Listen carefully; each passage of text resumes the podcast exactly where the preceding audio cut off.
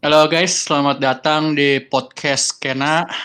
Jadi ini perdana kita, podcast perdana kita. Di sini ada gua Herling, terus di sini ditemenin sama Iqbal atau biasa dikenal Abal juga, terserah yang mana. Sama juga ada Arta.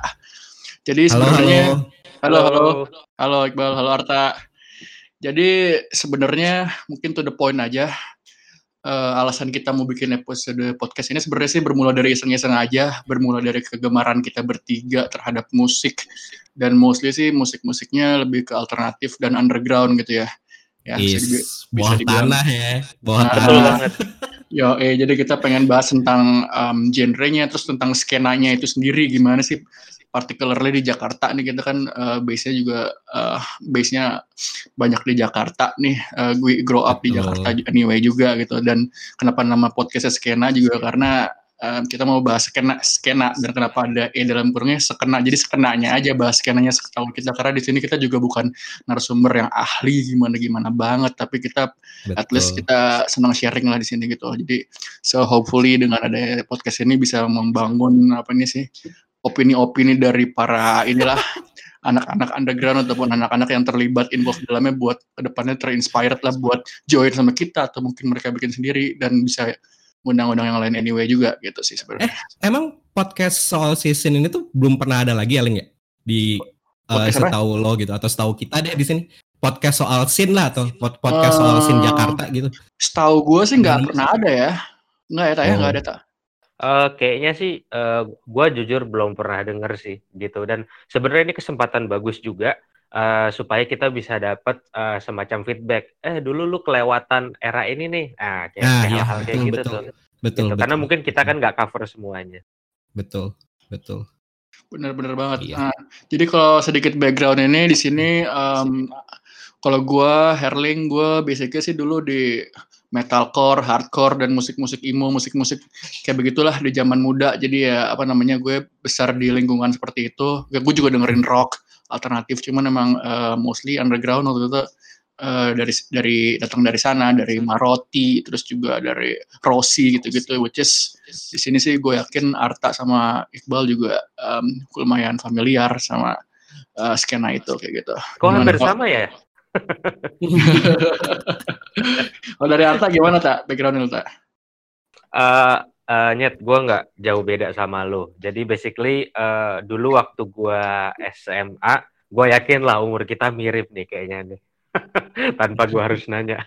Pokoknya zaman SMA tuh gua entah kenapa gua oh waktu itu kita main MySpace. Kita main MySpace. Terus ada teman gua ngajak ke Blok M. Cuy, kita ke Blok M cari kaset. Waktu itu ada kaset Anthems of Tomorrow. Kalau oh lu iya pada iya ingat. iya.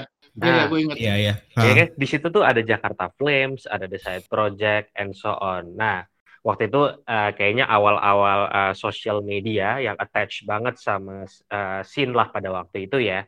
Gitu. Terus Hmm. waktu itu kan emo atau yang sekarang eh, debatable, ada yang bilang alternative rock ini kan eh, new hype ya, sesuatu yang Hmm, baru hmm. gitu. Jadi hmm. pada waktu itu gue dan teman-teman gue berusaha ngikutin gitu terus kayak wah gila Hmm. musiknya apa nih anti mainstream asik pada waktu itu terus eh, eh, keren orang-orangnya juga eh, yang main juga keren juga nih gitu itu ya awalnya dari situ explore kaset-kaset yang di Blok M eh, lalu datang ke gig pada waktu itu dulu ada ja- eh, dulu gig yang pertama kali gue datang tuh ada di Pasir Putih Kemang. Sekarang sih tempatnya udah tutup ya Oh, kalau lupa.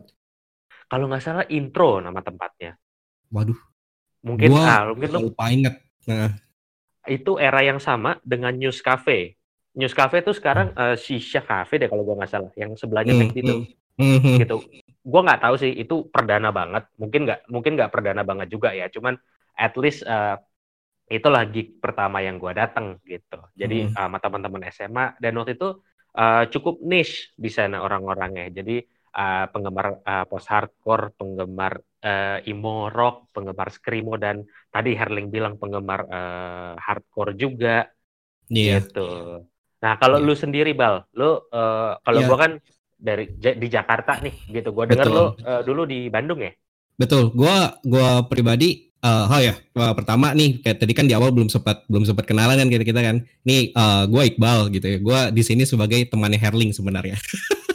Uh, semua temannya Herling. semuanya temannya Herling ya. Pokoknya di podcast itu semuanya temannya Herling. Enggak, sebenarnya uh, pengalaman gue tuh agak beda dari dua sisi sih. Pertama, gue tuh uh, lebih aktif di scene gitu ya atau atau di skena gitu itu lebih ke sebagai penikmat lah atau fans gitu gue nggak nggak hmm. sempat sampai punya band sendiri atau gimana sebenarnya kan kalau kayak Herling sama Arta kan uh, punya sempat punya band atau bahkan masih aktif ya bandnya sekarang ya kalau kalau yes. kalau gue nggak salah nah uh, pengalaman gue tuh ya gue gedenya di Bandung jadi SMA dari tahun 2000 2000 2006 lah 2005 2006 sampai 2008 tuh gue di Bandung jadi uh, eh, gue gedenya tuh sebenarnya jatuhnya tuh tahu skena juga dari acara-acara pensi kak pensi uh, eh, SMA awalnya jadi hmm. di acara-acara pensi-pensi SMA tuh mulai kenal sama band-band kayak uh, kalau tahu tuh uh, Jolly Jumper, Alone yes, Atlas, uh, Alone Atlas, Rocket Rockers saya Rocket Rockers kan itu yang lumayan lumayan terkenal juga di Jakarta. Terus ya. sama ada satu band yang uh, gua ikutin banget dari pertama tahu sampai uh, sampai bahkan sampai sekarang pun kadang-kadang gue masih dengerin sih itu Burger Kill. Oh, uh, uh, wak, uh, nah itu gue uh, ngikutin awalnya dari dari pensi pensi uh, dari pensi pensi, terus uh, sempet datang ke beberapa uh, beberapa gigsnya di uh, di daerah Asia Afrika dulu uh, yang sering gue datang karena itu dekat sama tongkrongan juga Lalu tahu tahu scene Jakarta itu dari YouTube jujur, dari YouTube sama MySpace awalnya. Gitu. Hmm. Gitu. Dan uh, oh sama ada cerita sedikit sih yang menarik. Uh, pertama tahu uh, scene Jakarta juga sempet ada rilisan kayak DVD, DVD kalau nggak salah itu acaranya uh, Prambors Riots on Air yang di Jakarta. Ini again kalau gua nggak salah ya, itu di Park uh, di Park 19 direkamnya jadi band yang main di situ tuh contohnya Killed by Butterfly, uh, Dead Maya, uh, terus ada ada ada side project juga ada kalau nggak salah di situ. Nah itu yang uh, bikin gue awalnya, oh ini ternyata sin sin Jakarta nih ada beda lagi nih, beda beda banget sama sinnya Bandung. Terus akhirnya ketemu uh, dua band tapi mungkin personilnya tuh masih mirip-mirip kali ya. Uh, uh, Killing Me Inside sama Piwi Gaskin itu yang uh, introduction gua soal si uh, scene Jakarta sendiri lah gitu. Oh, jadi lu justru tahu scene Jakarta tuh gedenya tanda petik terintroduce sama Killing Me uh, dan Killing Gaskin ya. Iya, jat jatuhnya yang yang bikin gua ngikutin banget tuh Killing Me sama PV Gaskin sih. Cuman tahu pertamanya tuh dari yang si uh, DVD itu tuh yang ah gua gua lupa banget nama nama DVD-nya tapi itu gua inget ada ada Dead Maya kan. Itu ya, Dead, Dead Maya. Dead, Dead Maya kan dulu siapa Sar ya? Sar, Saraya. kan. Iya, iya. Sar, Sar kan uh, maksudnya beda banget gitu kan. Kayak vokalis vokalis metal tapi cakep gitu kan. It, uh, atau vokalis hardcore tapi cakep dan itu yang bikin kayak wah ini ada kayak begini ada di di Jakarta gitu. Soalnya di di Bandung tuh ya maksudnya band kayak Burger Kill ya keren sih, cuman kan uh, abang-abang gitu ya. Jadi uh, itulah itu yang yang yang pengalaman gue soal soal season itu dan di tahun maksudnya di tahun-tahun itu juga kan uh, selain selain dengar uh, scene yang di Jakarta atau bahkan lokal itu kan gak mulai gampang kan uh, kita tahu musik-musik musik-musik luar juga gitu. Kayak band-band band-band luar yang awalnya just mungkin justru nge-start kita buat buat ngomongin buat ngomongin atau kayak kenal soal scene ini gitu. Jadi salah satu band pertama pertama pertama tuh yang gua tahu tuh modelnya kayak Seosin kayak uh, Taking Back Sunday gitu gitu-gitu juga ya oh berarti gitu. yang hmm. gampangnya bal yang bikin lu uh, denger musik-musik uh, side stream ini berarti uh, ini ya salah satunya uh, Seosin juga iya Seos iya kayak post hardcore lah ya era-era post hardcore post hardcore tahun itu gitu Hmm, oke oke. Gitu. Nah, uh, kalau gua dulu yang bikin gua dengerin itu sebenarnya mirip-mirip sih kita, uh, Seosin, hmm. Taking Back Sunday, hmm. cuman mungkin uh, bedanya gua tahu itu di tahun berapa tuh ya? Kayaknya 2004 2005 deh. Hmm. Gitu. Yep. Dan yep. dan itu juga uh, apa culture-nya gua di uh, dibawa dari huh? si MySpace itu juga gitu. Jadi lagu yang paling terkenal apa sih pada waktu itu gitu. Tapi bang, gue potong dikit pada tadi. Dead Maya tau kan? Lu notice kan kalau Dead Maya tuh senior kita basisnya? uh, jujur gue dulu nggak notice link gue baru notice tuh pas lo kasih tahu Oke, iya senior kita Andika Andika iya, Jujur. tahu tahu iya gue gue tahu gue tahu 2004 kan Ya, sekarang Nah. udah kalau uh, kalau Iya. pada denger Kak, itu dia Andika Triadi jadi kayak musisi apa namanya? Dia ar- aransemen musik gitu, Hmm. ar- ar- arranger gitu udah buat uh, Hmm, banyak hmm. Kayak Hari Hmm. untuk Amanda dan banyak-banyak film Indonesia dia banyak banget nge-arrange sudah menang banyak Panasonic Award gitu-gitu juga sih. Kalau Hmm. Oh. scoring gitu dia sih arahnya tapi banyak sih. Iya. Si Bastian Sedat Maya ini. eh kalau mis ini kan Herling sama Arta kan sempat ngeband kan. Boleh ceritain nggak eh, awal-awalnya tuh gimana sih sampai sampai sempat eh, aktif di scene terus kalau kasarnya nih ya kasarnya seaktif apa dah gitu. Kalau dari gue Herling sih, duluan deh. ya, Kalian link lu cerita lu gimana masuk eh, scene side stream nih band apa eh, Ya, yang hmm, bikin hmm. lu masuk sini gitu.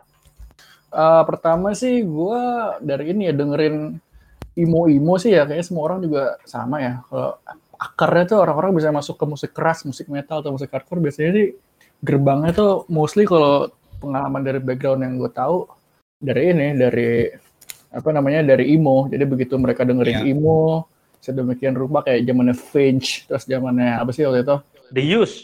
Eh, The iya, Used, The Used, Finch, The The Used. Used, Eh. and even yang punk rock gitu loh kayak dari punk rock lah, punk rock dulu New Found Glory, Blink, zaman zaman SMP kan Popang lah ya, popang ya. popang dari situ baru ke emo kayak Finch yang ada teriak-teriaknya, wah ada lagu enak nih lagu rock, tapi ada nyanyinya cengeng tapi kok ada teriak-teriaknya The Used gitu-gitu kan. Ah, Nah iya dari situ kita udah mulai kenal nih, oh ada ada musik-musik kayak gini nih, kok seru juga. Terus dari Hmm. situ naik lagi ke yang lebih keras kayak Esala Dying gitu-gitu tuh zaman SMA tuh. hmm, hmm. Nah, tapi seperti seperti yang di-mention Arta terus yang kayak di Pasir Putih, News Cafe itu gue juga awal kalau gue pribadi dan Rossi itu awal-awal banget gue kenal uh, musik-musik kayak gitu. Pertama diajakin nanti ini musik, oh ini ada band nih Killed by Butterfly, terus ada Dead Maya, ada ada Madonna of the Rock.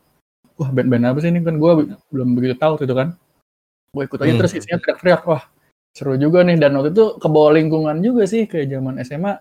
Kebetulan gue bergaul sama teman-temannya yang demen musik-musik kayak gitu. Jadi ya eh, dan gue juga lumayan masuk sama musik ya. Jadi dari situ lanjut terus dan akhirnya kita ngeband dari mulai ngeband bercanda sampai agak serius dikit lah. Maksudnya agak serius dikit tuh kayak main-main di jadi band kolektif gitu yang di dalam skena di dalam scene-nya gitu. Jadi dari situ lanjut terus sih. Dan pertama lo apa Ling? Band pertama gue yang yang yang agak serius deh, yang agak seri band yang agak seriusnya deh. gitu. Banyak nih gua rasa nih. Banyak sih, ya, ya saya juga tahu nih Mas Herling ini projectnya banyak soalnya. kita pernah juga seband ya padahal dulu ya. Jadi intinya sih pertama bandnya mulai dari band emo sih gue punya band namanya Holy Nitro sama Gazali dulu tak band gue itu Oh, bawain Ghazali. ya Iya, iya, iya. bawainnya tuh Chemical FYI. Ghazali itu gitarisnya Madonna of the Rock. Hmm, Oke, lanjut, Bro. eh, sama Gazali gue main Holy Ni- main apa namanya lagu kayak Finch, My Chemical Romance gitu-gitu pertama kali di SMA tuh. Nah udah dari Hmm. situ kita jadi kayak pengen lanjut terus kita mulai bawain yang agak eh, apa sih emo core terus kayak post hardcore gitu apa Alexis on Fire kita mulai bawain. Eh, nah yang gitu-gitu gue bikin band lagi namanya No Fire on Fire kalau lo pernah dengar. Itu dia itu dia gue cari-cari dari tadi siang namanya apa dulu yang beda Herling tuh. Iya. iya, iya. Ya band skena yang kita punya lagu juga sih cuman ya jauh dari terkenal lah kita cuma waktu itu em, zaman itu zaman agak susah buat terkenal dan kita juga nggak cukup punya perbedaan dari band lain untuk terkenal. Jadi setelah itu kita bawain Blast the Fall, Devil Wears Prada, terus juga eh, Chiodos gitu-gitu. Arahnya emo sama Hmm. emo core, post hardcore lah. Hmm, hmm. dari situ berkembang Garis terus keras nih, mau garis Nah, keras iya. nih parah. Pertama kali tahu Esala Daing itu dari Abin kalau tahu tahu Abin ya, Ta, ya. Abin kenal, kenal. Nah itu dari Abin pertama kali gue tahu apa namanya gue tahu apa namanya uh, Esa Daeng dan hardcore tuh pertama dari Abin dari Abinara dulu di Ark. Jadi tuh Hmm. gue diceritain teman-teman gue pada ini, "Uh, gila Abin jago banget main drumnya gitu katanya. Apa sih Abin Abin ini?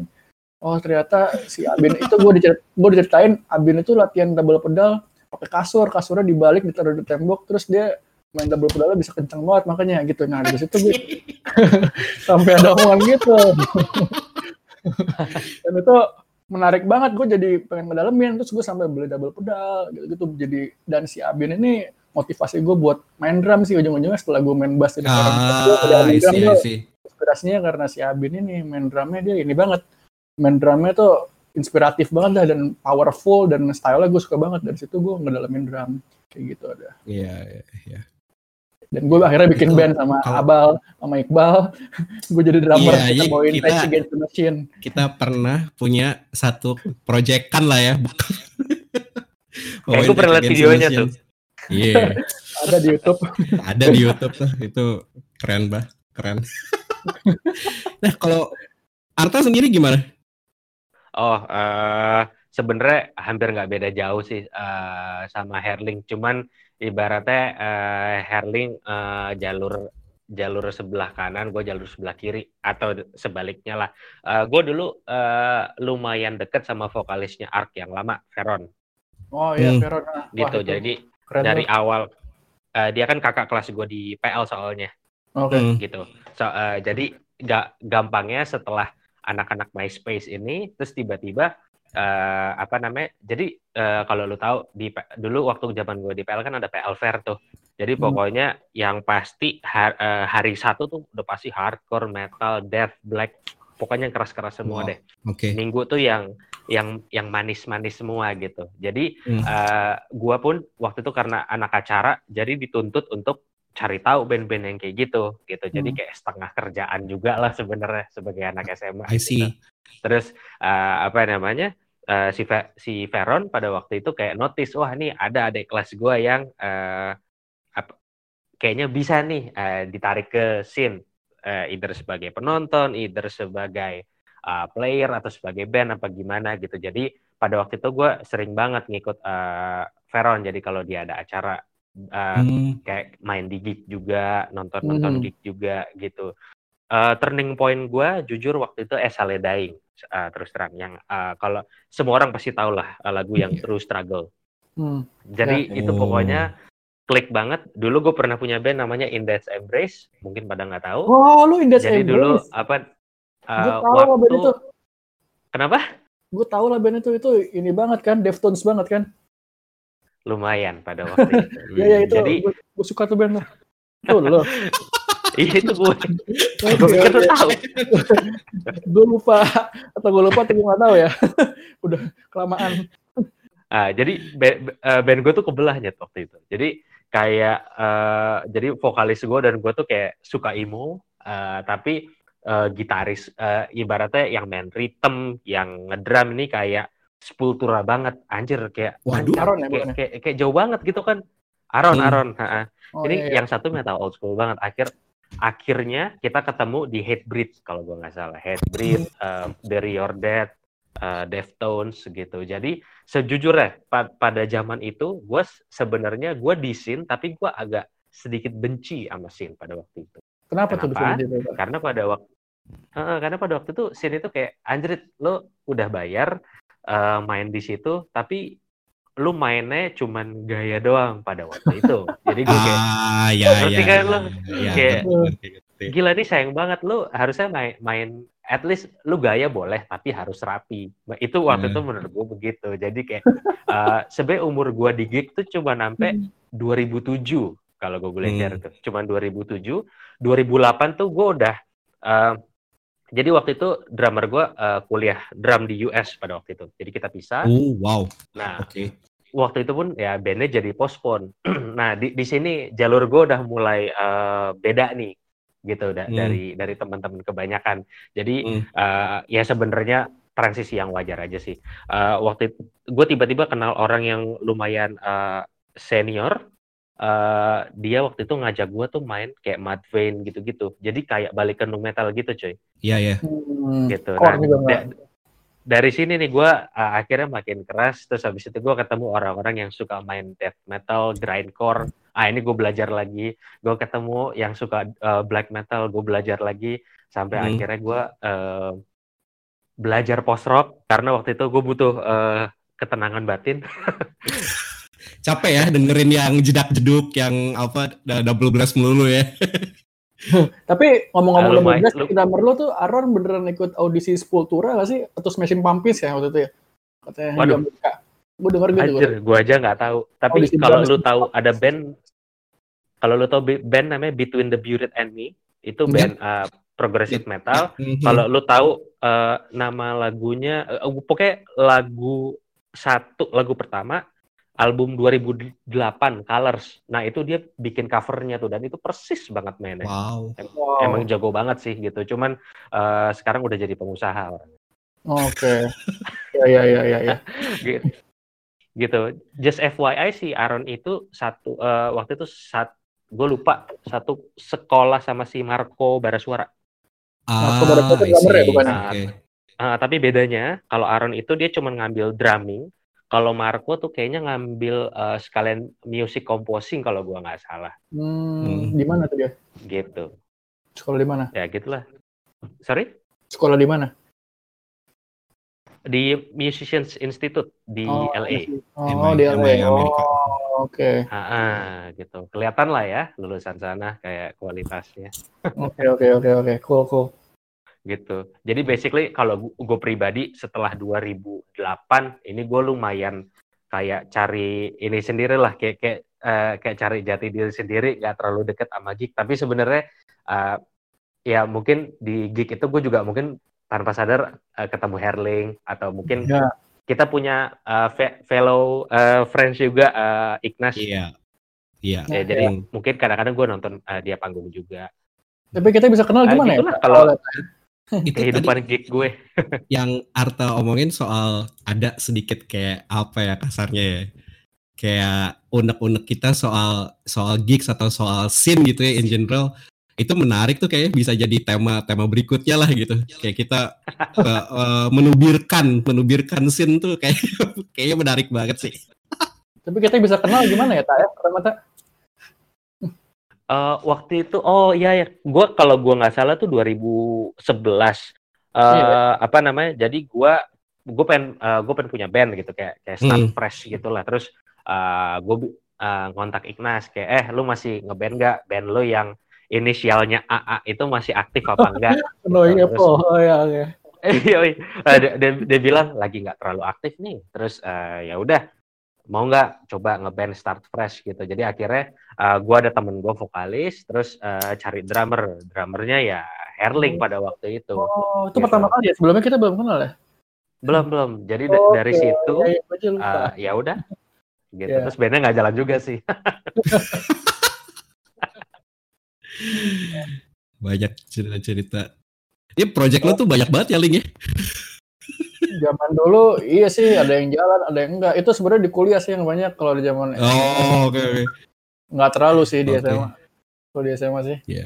Udah zaman kuliah tuh ya ngeband sana ngeband sini ibarat kata udah murahan banget lah. Dari mulai main rock, main alternatif, main folk ada ada ada aja karena di waktu itu kita di Visip UI kan banyak talenta talenta musisi juga yang bisa Yes, diekspor anyway kan yang bisa diajakin ini ajak itu jadi dan dulu juga kita kuliah juga banyak waktu nggak sebanyak eh, kayak sekarang udah apa Udah namanya kerja ya. Udah, udah. kerja gitu-gitu udah Hmm. pikiran itu udah bukan prioritas kalau dulu banyak banget waktu buat explore gitu jadi emang banyak sih dulu project Nah, Betul. duit ya sekarang ya. Yang udah harus di-explore adalah making money sekarang.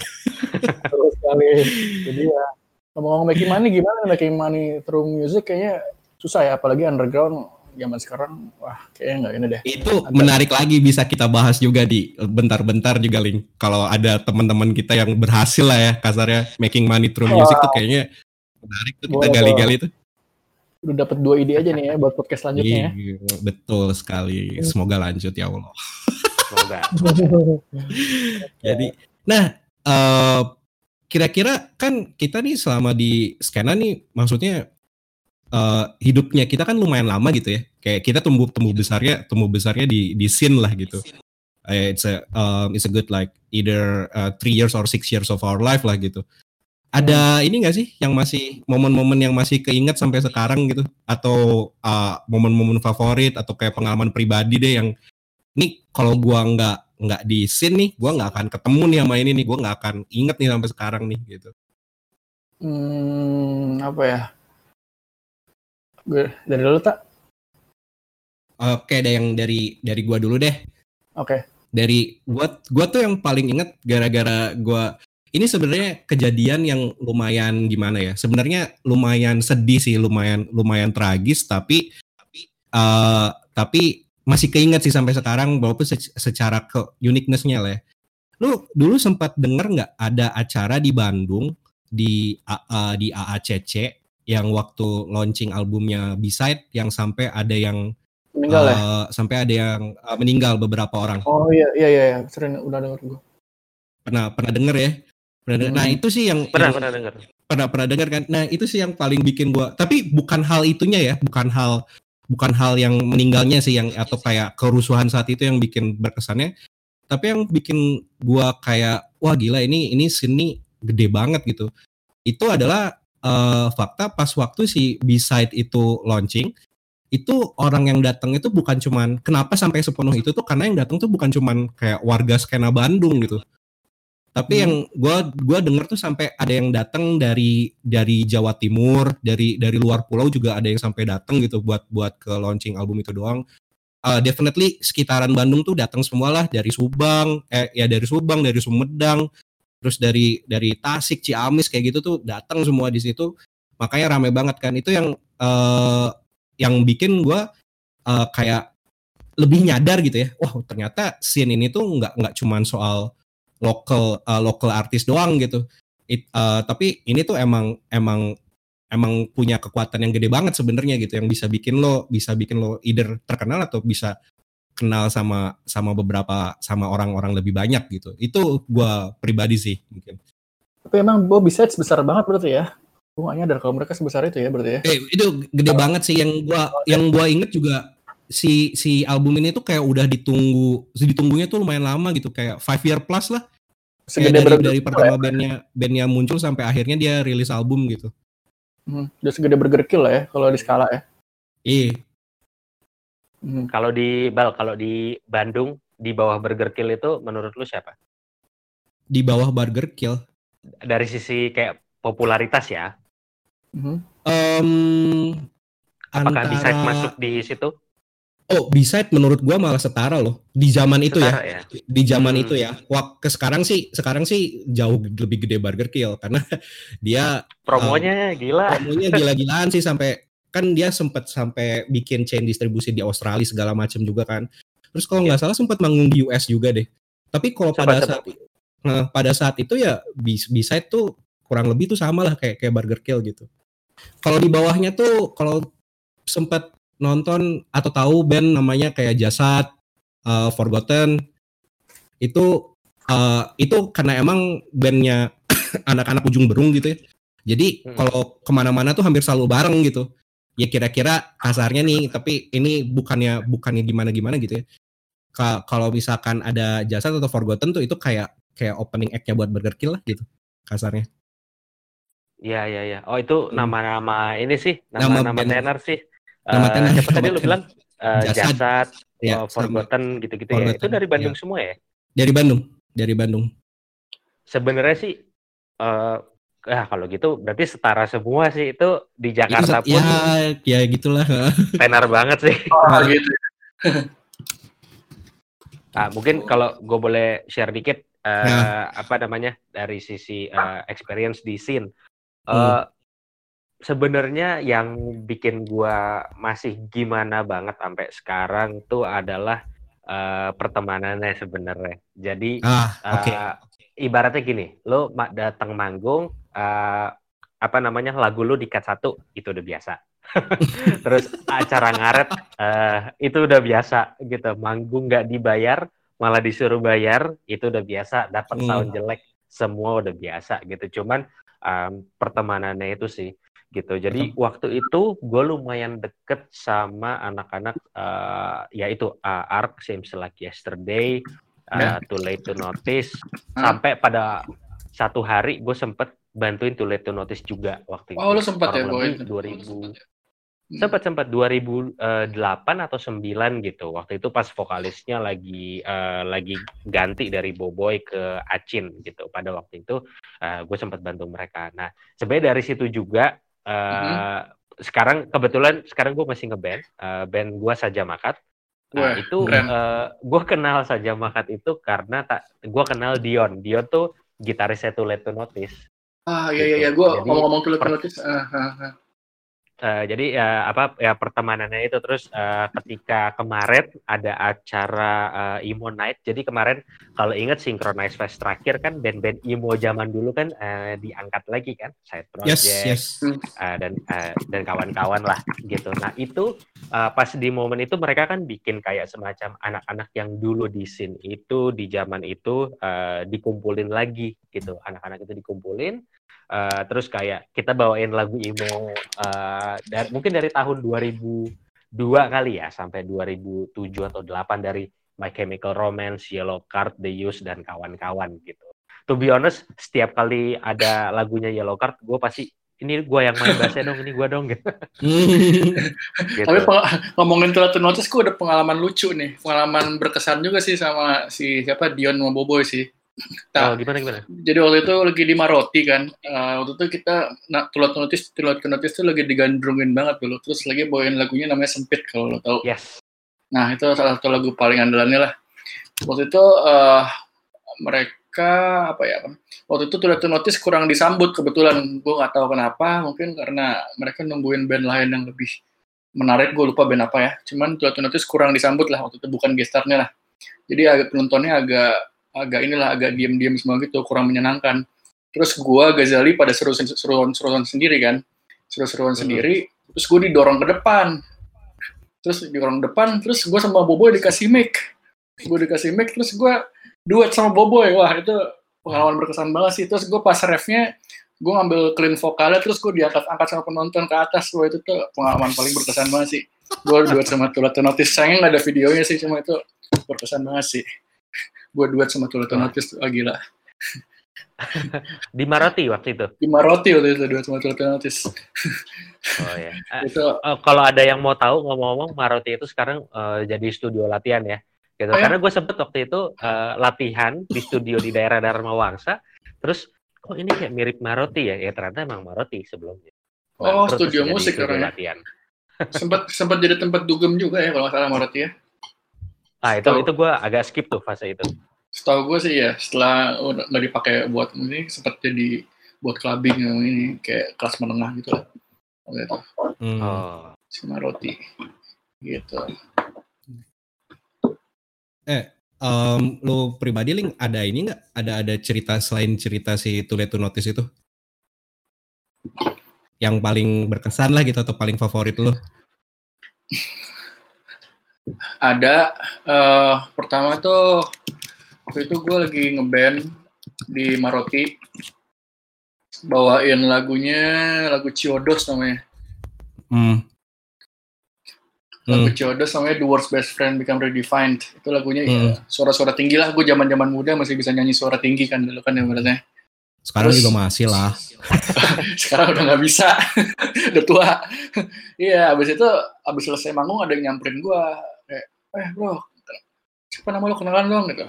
Oh ya udah eh, ya. Kan di situ kan biasalah begaul gitu kan. Terus uh. oh, gue Erling oh gue Sensen namanya. Oh dari situ dia bilang si Sensen wow. ini mau mau bikin okay. band popang serius gitu kan. Udah gue diajakin lah. Itu pertama kali gue ngeband bener-bener serius bisa hitungannya consider serius lah. Bener-bener latihan hmm. dua kali seminggu.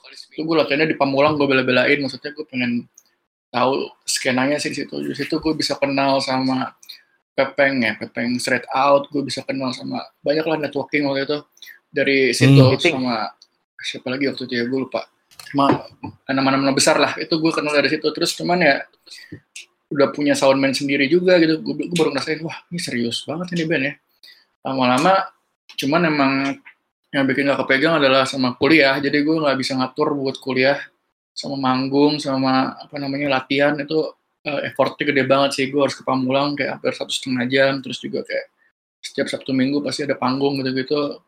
Wah udah nggak nggak kepegang. Akhirnya gue ngomong sama mereka kalau wah gue nggak bisa nih gue harus cabut karena gue mesti fokus ke lebih fokus ke kuliah. Gue bilang gue nggak bisa hmm, uh, di tahap serius di sini. Akhirnya dari situ gue hmm. ini sih emang gue agak ngendor dari situ. Jadi gue lebih fokus ngeband di kampus aja. Habis itu banyak proyek-proyek yang menengah yang nggak serius-serius amat lah cuma sekali jalan dua kali jalan gitu. Hmm.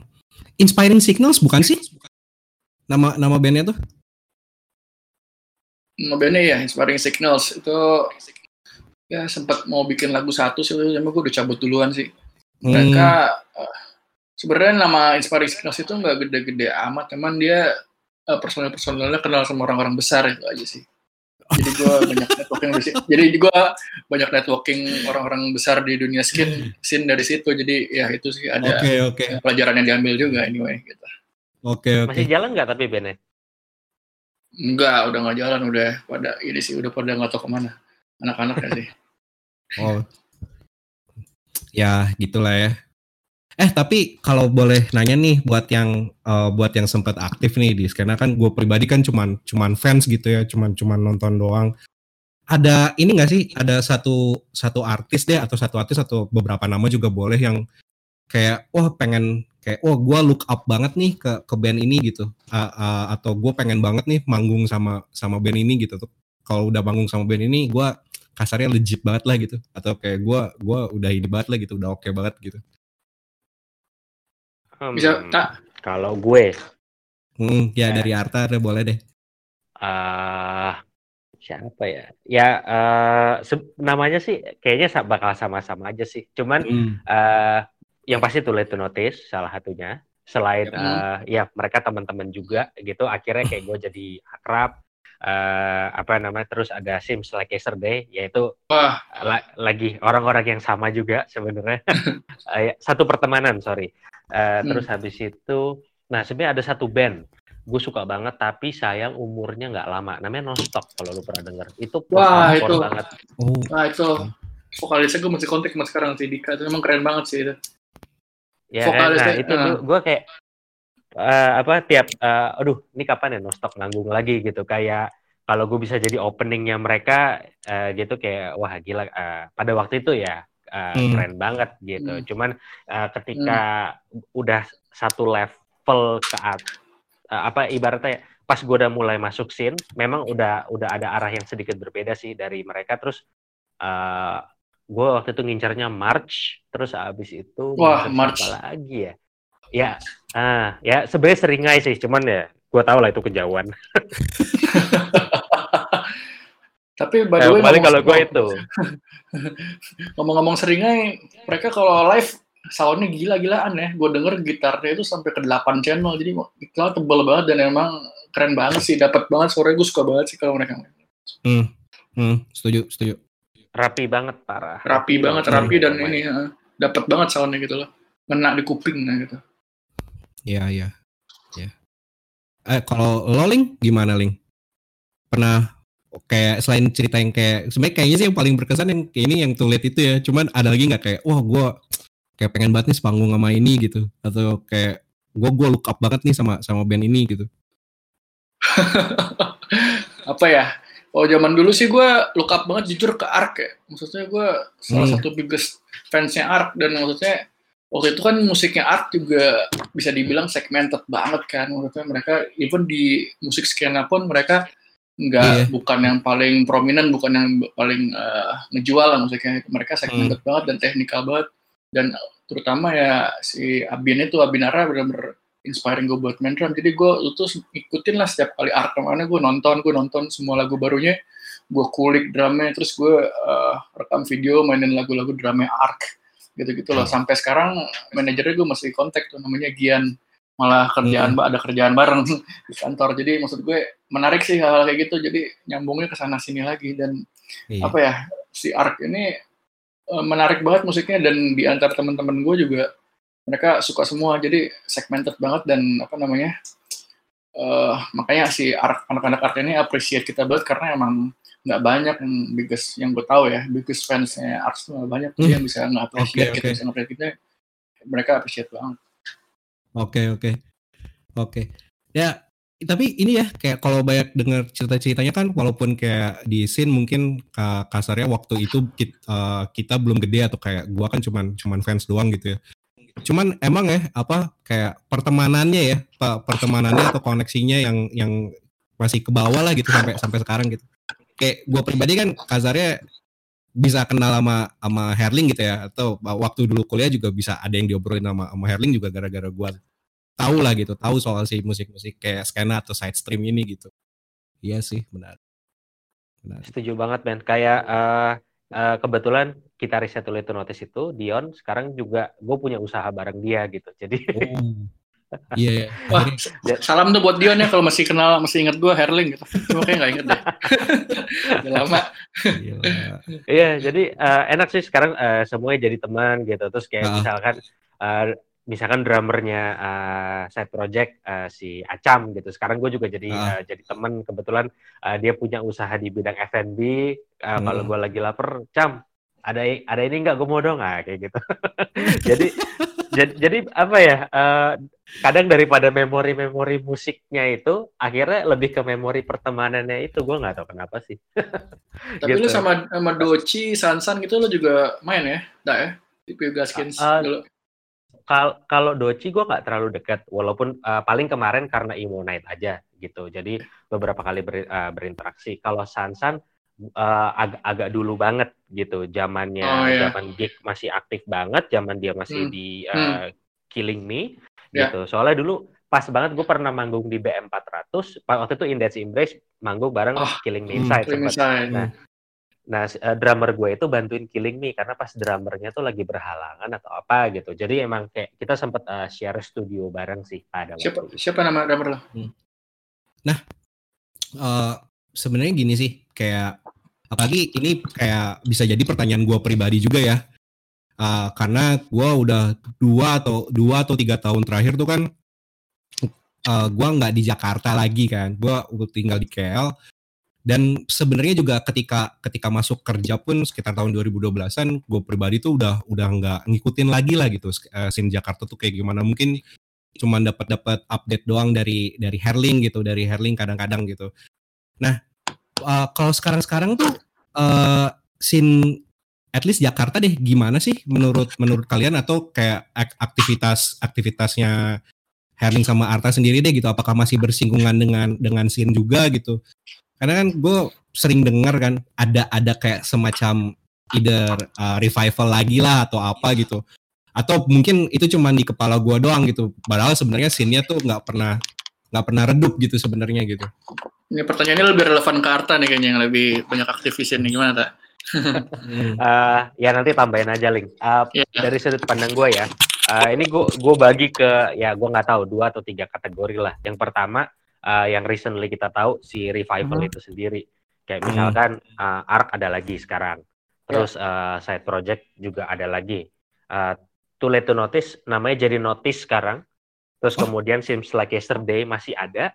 Ganti ya Eh, tuh? fact, Oh. eh, mereka mereka mereka ini baru ngeluarin eh, single sih kecuali Ark mungkin Ark masih eh, dalam fase rekaman gitu jadi kalau kayak Ark itu dia Oh. mencoba revival dengan gaya Iya. musik yang jujur menurut gua yang sekarang sih lebih keren daripada yang dulu gitu Mau tapi ya nggak tahu Hmm. we'll see kita lihat nanti mereka gimana nah yang kedua nih Oh, ada satu record label namanya 630 Records gitu 630 Rex nah itu dia lumayan Oh. sering undang-undang eh, band ke Indonesia sih kayak waktu itu Tiny Moving Parts kalau gua nggak salah Aha.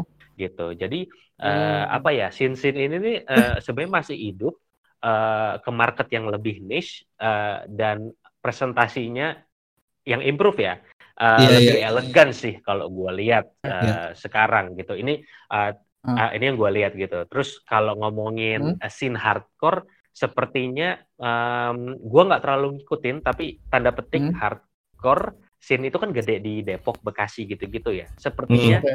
uh, kurang lebih sih masih seperti itu. Tapi again, mungkin gue bukan orang yang tepat kalau ngo- lu ngomong yang uh, uh, spesifik hardcore gitu. Kalau lu tahu band kayak Turnover gitu-gitu atau sorry band Indonesia deh Eleven Twelve kalau lu tahu. Nah Iya, tahu. kurang lebih sekarang it- mereka sih yang yang menurut gua salah satu generasi sekarang yang yang asik banget. Walaupun orangnya orang lama juga sih sebenarnya. Kalau ah gue nggak salah personilnya itu uh, ada salah satu personilnya tuh Step North juga kalau gue nggak salah. Siapanya? tadi Hmm. jujur gue kaget loh pas lo bilang eh, apa Tiny Moving Parts tuh pernah sampai manggung di Indonesia gitu. Itu itu band kayak kasarnya di di circle gue aja tuh jarang banget yang dengerin yang dengerin Tiny Tiny Moving Parts. Ya itu uh, jadi kayak kita tuh sekarang ada label-label indie yang uh, ngundang-ngundang band uh, luar lah gitu. Maksudnya Hmm, ini uh, yang dulu kita tahu underground sekarang hmm. udah apa ya menurut gue udah banyak improve sih sekarang gitu hmm. tampilannya hmm. lebih uh, lebih elegan uh, cara ca cara bikin gignya lebih proper gitu. Cuman again balik lagi promotornya siapa? Kalau lu nanya sama gue gig yang kayak kita dulu masih ada nggak? 40 band kolektifan. Masih ada juga gitu. Cuman mereka di mana? Uh, again itu gue mungkin kurang tahu ya gitu hmm. lokasi lokasinya tuh di mana hmm. gitu. Hmm. cuman uh, kalau lu lihat uh, Rossi itu termasuk hmm. uh, kayak apa ya? Kayak hidup lagi gitu sekarang Wah hmm. menarik nih, menarik banget nih. Gitu dan, dan itu nggak hanya untuk band-band uh, underground aja sebenarnya gitu. Jadi kadang-kadang angkatan kita nih yang waktu itu ke, uh, rajin ke, non either kayak lu bal nonton, mm, itu mm. ada yang sekarang jadi player atau yang mm. dulunya player sekarang jadi penonton atau dulu main apa sekarang ganti genre gitu. Mm. Jadi uh, banyak juga kayak di Ros ini uh, gue berani bilang multi genre sih yang uh, hadir di sana gitu. Jadi lebih beragam lah ya jadinya ya, lebih hmm. lebih beragam gitu ya. Kayak kalau dulu kan kak maksudnya terdominasi oleh saat ya at least within post hardcore atau metalcore lah ya gitu.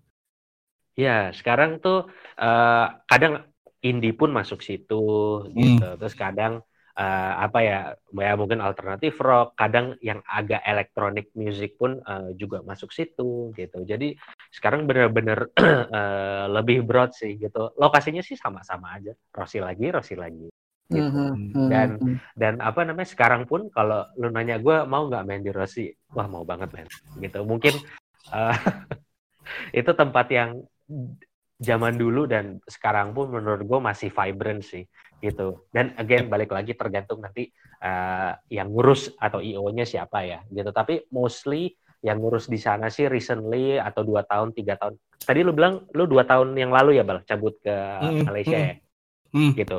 Uh, so far sih gue ikutin perjalanannya sih lumayan uh, reliable sih gitu. Dan okay. uh, bukan tiny moving part saja, gue lupa nama-namanya, tapi lumayan uh, label kayak Six Thirty Records gitu itu sempat bawa beberapa band juga. Dan dan waktu itu sempat bawa um, Maria Marijana tau gak lo? Band Singapura.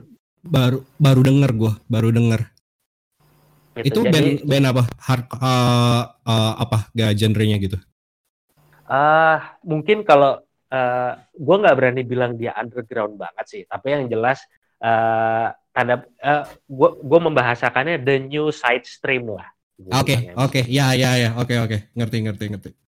Oke. Okay. Gitu. Kalau lu Herling? Ya gimana nih? Herling. Tadi gimana Bapak? Uh, mungkin yeah. uh, habis ngambil air deh. itu kan tadi uh, ibaratnya gue ngikutin scene, ya itulah sudut pandang gue mungkin nggak ke sekarang, sekarang semua nih, gitu. Ya, uh, uh, sekarang, sekarang. Uh, Kalau lu gimana, Ling? Kalau sekarang sih gue jujur udah nggak begitu ngikutin scene anyway juga ya. Cuman kalau gue boleh reflect ke zaman dulu tuh ya ada tiga kasta kan kalau di dalam scene itu. Kalau lagi manggung tuh tadi yang lo bilang tak bener kolektif. Pertama tuh band kolektif terus gue nama bandnya kalau nggak salah band kastanya featuring sama ada uh, gestar Oh iya bener banget. Ya gak sih? Anjir. Jadi kolektif itu bayar 150 yeah, yeah.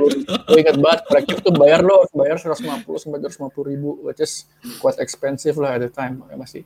Nah kalau featuring itu lo nggak usah bayar cuma lo boleh main gitu. Ketiga hmm. adalah lo gitar lo dibayar which is lo kastanya udah tinggi lah udah populer ya buat Killing Me Inside, Madonna of the Rock yang band-band gede gitu mereka hmm. pasti masuk ke si gestar dulu tuh saking susahnya kita nembus apa namanya gengsi pride buat main bareng band-band gede itu itu sampai bela-belain lah mau bayar kolektif urungan urunan hmm. kayak puluh dua ribu tuh akhirnya kita jabalin juga karena kita pengen satu panggung. Kalau mereka hmm. meskipun at the end of the day manggungnya juga paling ya di awal-awal rundown sore, itu belum rame. Sore atau sore, siang gitu ya. sore sih biasanya sore. Atau abis maghrib kayak masih sepi banget cuman kita main ya udah gak apa-apa. Yang penting ada prestis ya gitu. Kayak gitu sih sebenarnya kalau pengalaman gue skena tuh sampai kayaknya saking sulit sulitnya kayak masuk ke mang manggung ya kalau nikmatin kan nih semua orang bisa ya cuma kalau hmm. buat manggung di skena itu dulu pride-nya tinggi banget sampai mau bayar dua ribu aja kita jabanin dulu sih.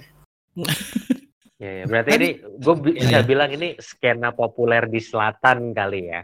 karena Bisa, mungkin uh, kita nggak terlalu mewakili Jakarta Timur mungkin misalkan. Kalau Jakarta Iya. Timur kan uh, death metal ya kebanyakan Death metal, yang gue tahu Iya, sih. kayaknya, hmm.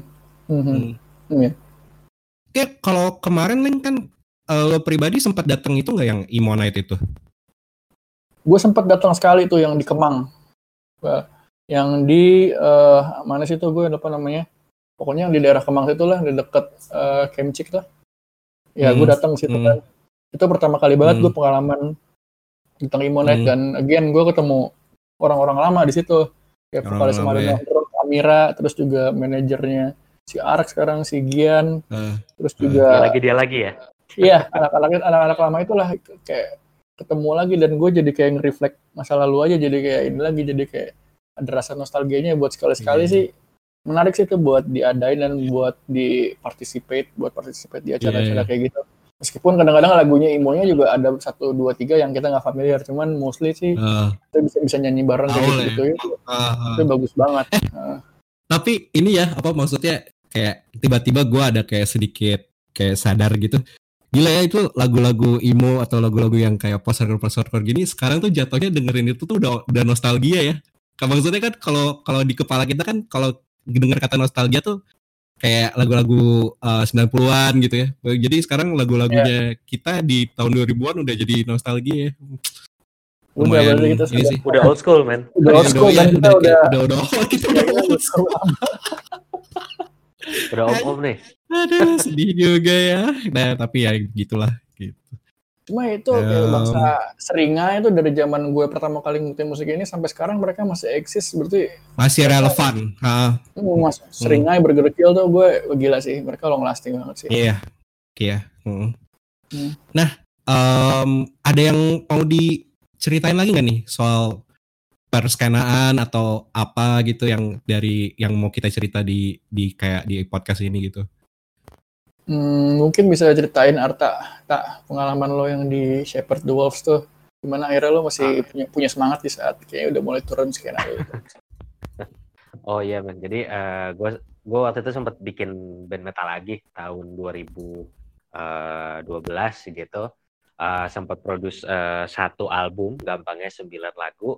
Terus Hmm. eh, dari 2017 bandnya udah mulai nggak jelas lah pokoknya di situ. Mhm. Oke Jadi oke. oh, waktu itu gue sempet tuh nyari scene lagi sebenarnya ketika 2012. Memang uh, bekal gue adalah relasi dengan anak-anak lama pada waktu itu. Tapi anak-anak lama yang gue deket ini waktu itu pada lagi, uh, gue berani bilang lagi beralih lah, lagi transisi. Either dari main Oke. jadi nggak main, atau atau ke genre lain, atau udah Mhm. terlalu terkenal gitu, atau memang udah ah, memang genrenya sama gue nggak relevan gitu. Jadi Oke. um, ibaratnya gue masih punya mimpi waktu itu kayak anjir gue pengen main metalcore nah itu gue pengen banget pengen main metalcore kayak uh, SLA Dying gitu karena buat gue itu itu performance sekaligus olahraga gitu kayak Bill Will tuh.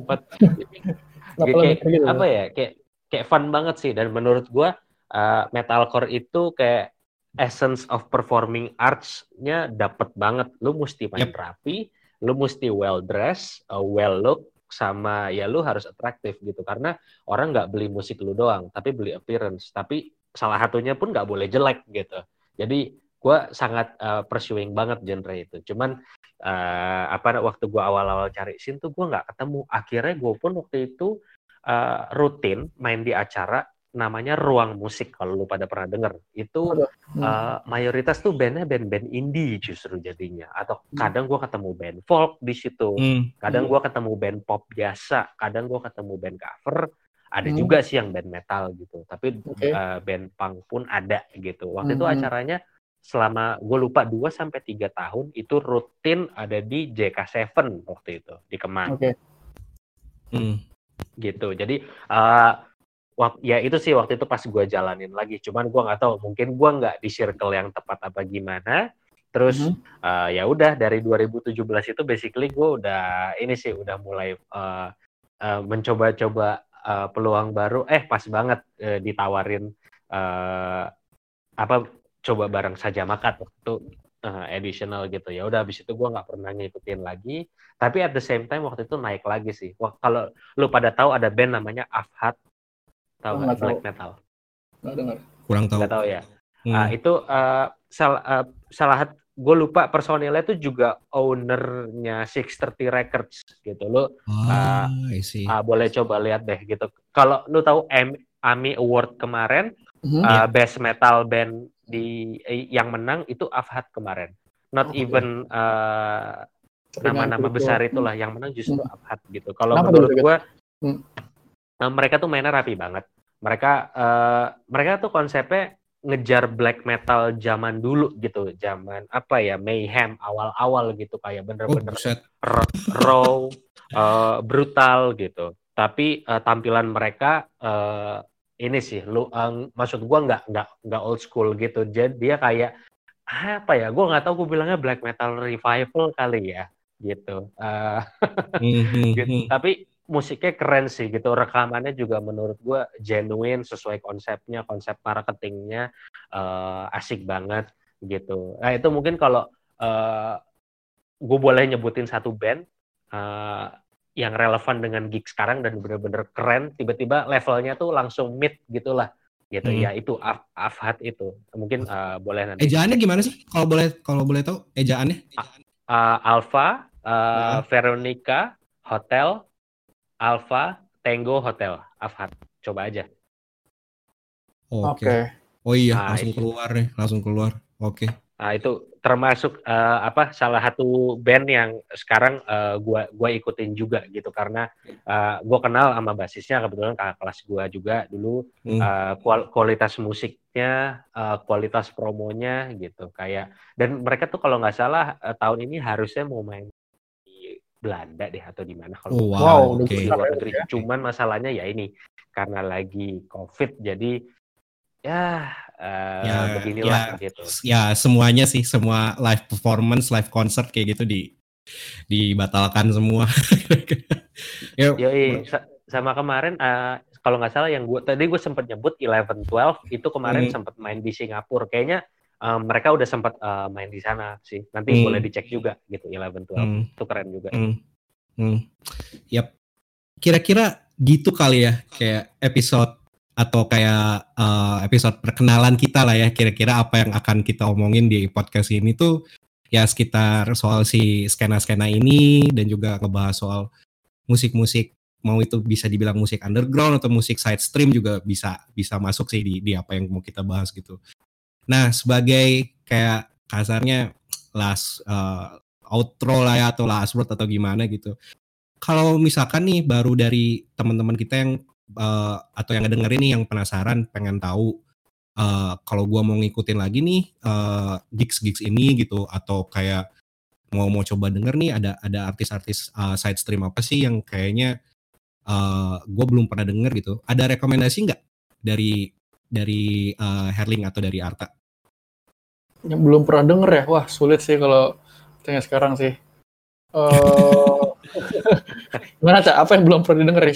Shepherd the Wolf tuh pasti orang jarang, budaknya jangan benar band berkualitas yang jarang didengar sih band Arta menurut gue itu mereka main di metalcore ya Taya, cuman Hmm. eh, juga worth to ini listen banget menurut gue ya, karena Iya, technical iya. dan ini dan menarik itu yang gue tahu sih itu. Cuma kalau yang Iya. lain apa ya?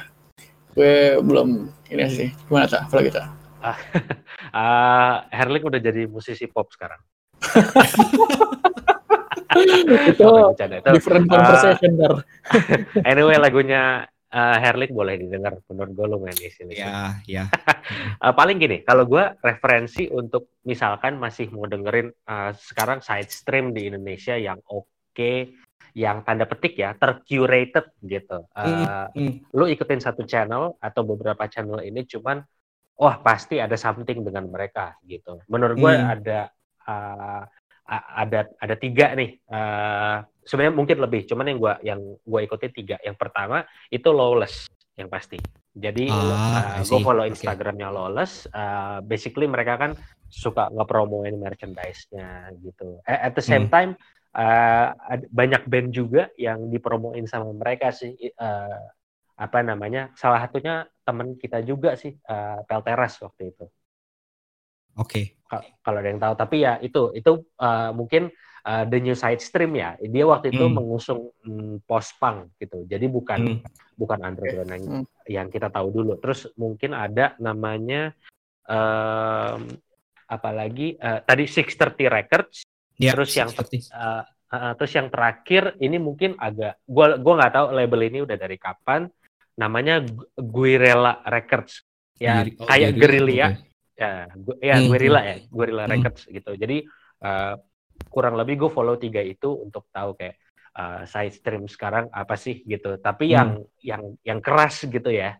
Iya, iya, iya. kalau lo mau yang lain-lain sih banyak. Mungkin uh, kalau uh, ya berita angkasa basically punya kelompok penerbang roket Kurosuke gitu-gitu Hmm. gue juga dengerin Hmm. sih cuman uh, apa namanya uh, ya mungkin itu uh, uh, apa ya scene saat ini kali ya gitu cuman Iya. kalau mau yang again mau yang agak keras ya tiga itu mungkin terutama Iya. lawless Kurosuke besar ya, Bang? Lawless ya, teman kantor sih.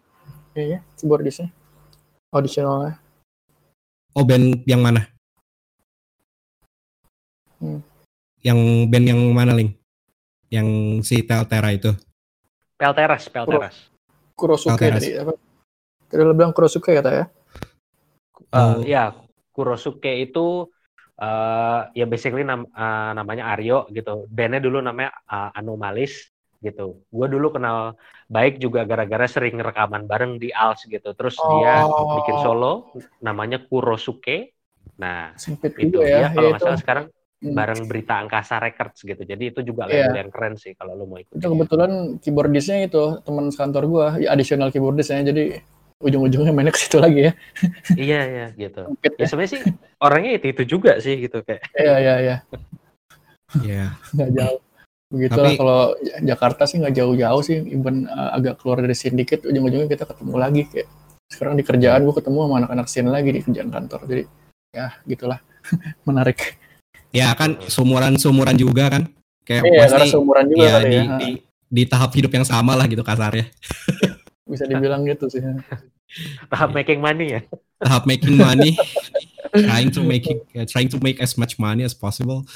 Ya, em, kalau kalau gue pribadi sih jujur, gue justru di sini sebagai yang pengen nanya gitu ya. Jadi rekomendasi-rekomendasi tadi, uh, tadi coba uh, coba gue Mhm. ini deh, coba gue cek gitu. Karena udah lama, udah lama banget gue nggak nggak ngikutin nggak ngikutin musik kayak side stream atau ya atau underground gitu udah dari sejak kerja gitu. Nah dari sebelum kita tutup lagi nih, ah, sebelum kita tutup kok lagi sih, sebelum kita tutup ada ini nggak nih, ada ada kata-kata kayak penutup nggak nih dari mastermindnya podcast kita nih, Bapak Bapak Herling? Jadi sih it's a good experience ya maksud gue.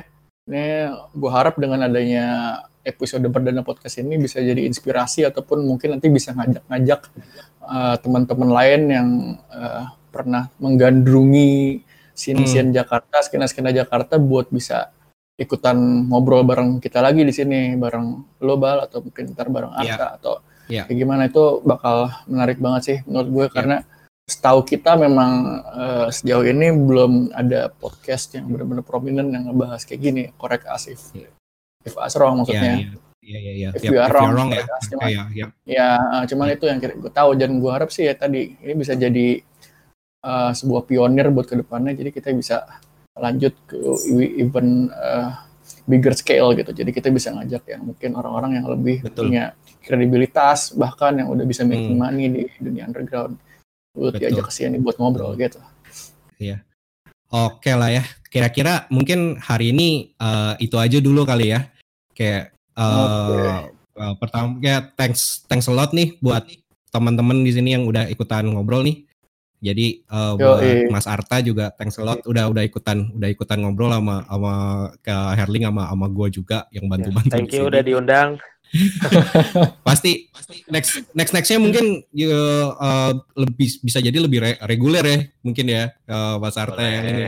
bisa bisa bisa, bisa Iya, kita buat dah Uh, nan- uh, nanti kalau misalkan setelah diupload nih terus ada dari kayak uh, uh, teman-teman yang denger yang pengen uh, rekomendasi gitu eh enaknya bahas ini dong gitu atau gue gue pengen ikutan bahas bahas ini juga dong gitu ikutan dong pengen pengen ikut uh, podcastan juga gitu itu bisa kontak ke ke Herling ya jatuhnya ya Ke Herling, ke Herling. bisa, Bisa, bisa, bisa, kontak bisa, ke Herling bisa. langsung karena Bisa, bisa. podcast ini kita kita belum punya belum punya handle uh, sosial media sendiri untuk untuk podcast ini maklum episode perdana